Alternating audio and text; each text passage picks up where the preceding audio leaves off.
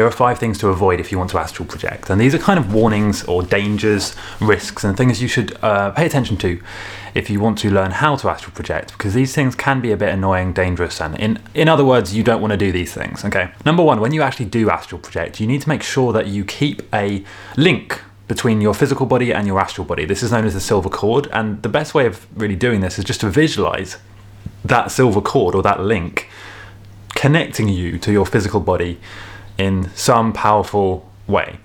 Just visualizing it will be enough to actually make the links stay there and be strong, essentially, and be strong enough to hold you linked and connected to your physical body. Next, you need to make sure that you do not open your mind uh, to unwanted entities. And what I mean by unwanted, just anything kind of negative, any fear based or negative based expectations, beliefs, thoughts, ideas. You, you want to try and not have those thoughts or ideas leading up to the time when you're going to astral project. This is really important because if you go into the experience expecting something bad to happen, it might happen.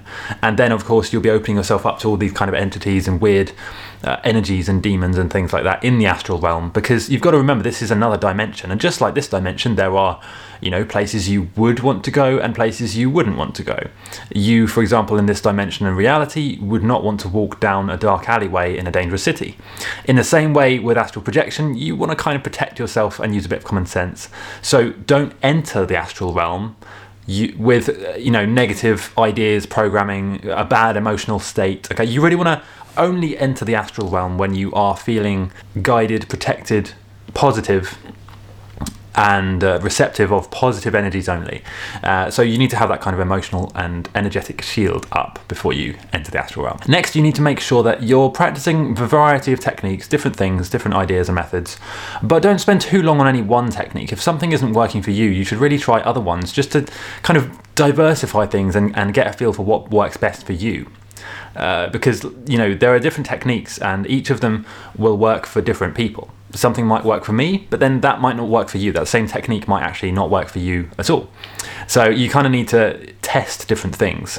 That's what I found has been the best and most effective way to astral project is to test different techniques, keep a journal, write down what works and what doesn't work, and carry on in that way. Number four, uh, you really need to bear in mind that astral projection is not like lucid dreaming. You are in a different realm when you astral project where you don't control everything. You're in a realm just like this world where you're not in control of absolutely everything. You are a passenger or an explorer of this realm and of the astral realm. You're not the creator and controller of them. So when you enter the astral, if you've been lucid dreaming, very different experience. You can control and manipulate the dream to a large degree because it's all in your mind. Your brain sort of creates the dream, and therefore you can learn to control it. With when you astral project, it's very different. You're not in control as much. You're in control of what you do and sort of the energy around you in a sort of uh, bubble shape.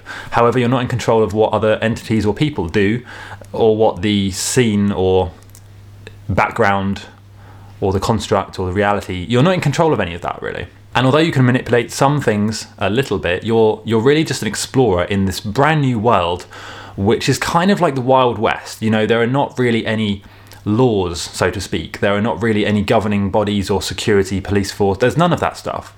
You're kind of just there, open and vulnerable to everything in that realm.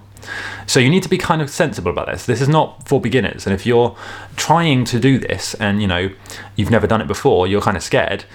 Wait until you're not scared to try it because if you enter the astral realm and you're feeling scared and everything, or if you don't really understand it, you don't really know what you're getting yourself into, you can open yourself up to all kinds of things. Okay, so you really should only do this when you have a few things in, in place first. Okay, number one, you need to have some kind of solid belief about how reality works, where we come from, and the idea of life after death and being connected to a higher power and your infinite divinity and things like that. If you don't really have a, a, solid belief system around those things, then you're going to enter the astral realm and your world is going to be turned upside down. You just won't know what to expect. You'll be confused. You might be scared um, because it's completely new to you. It will turn your current belief system on its head, and that can be uncomfortable. Okay. Not to mention dangerous if you're getting scared and opening yourself up to negative entities that could prey on negative energy. Next, you need to have some kind of accurate expectation of what will happen. And I'm going to release another video on this channel soon about what to expect, you know, what astral projection will feel like. But you need to have some kind of idea.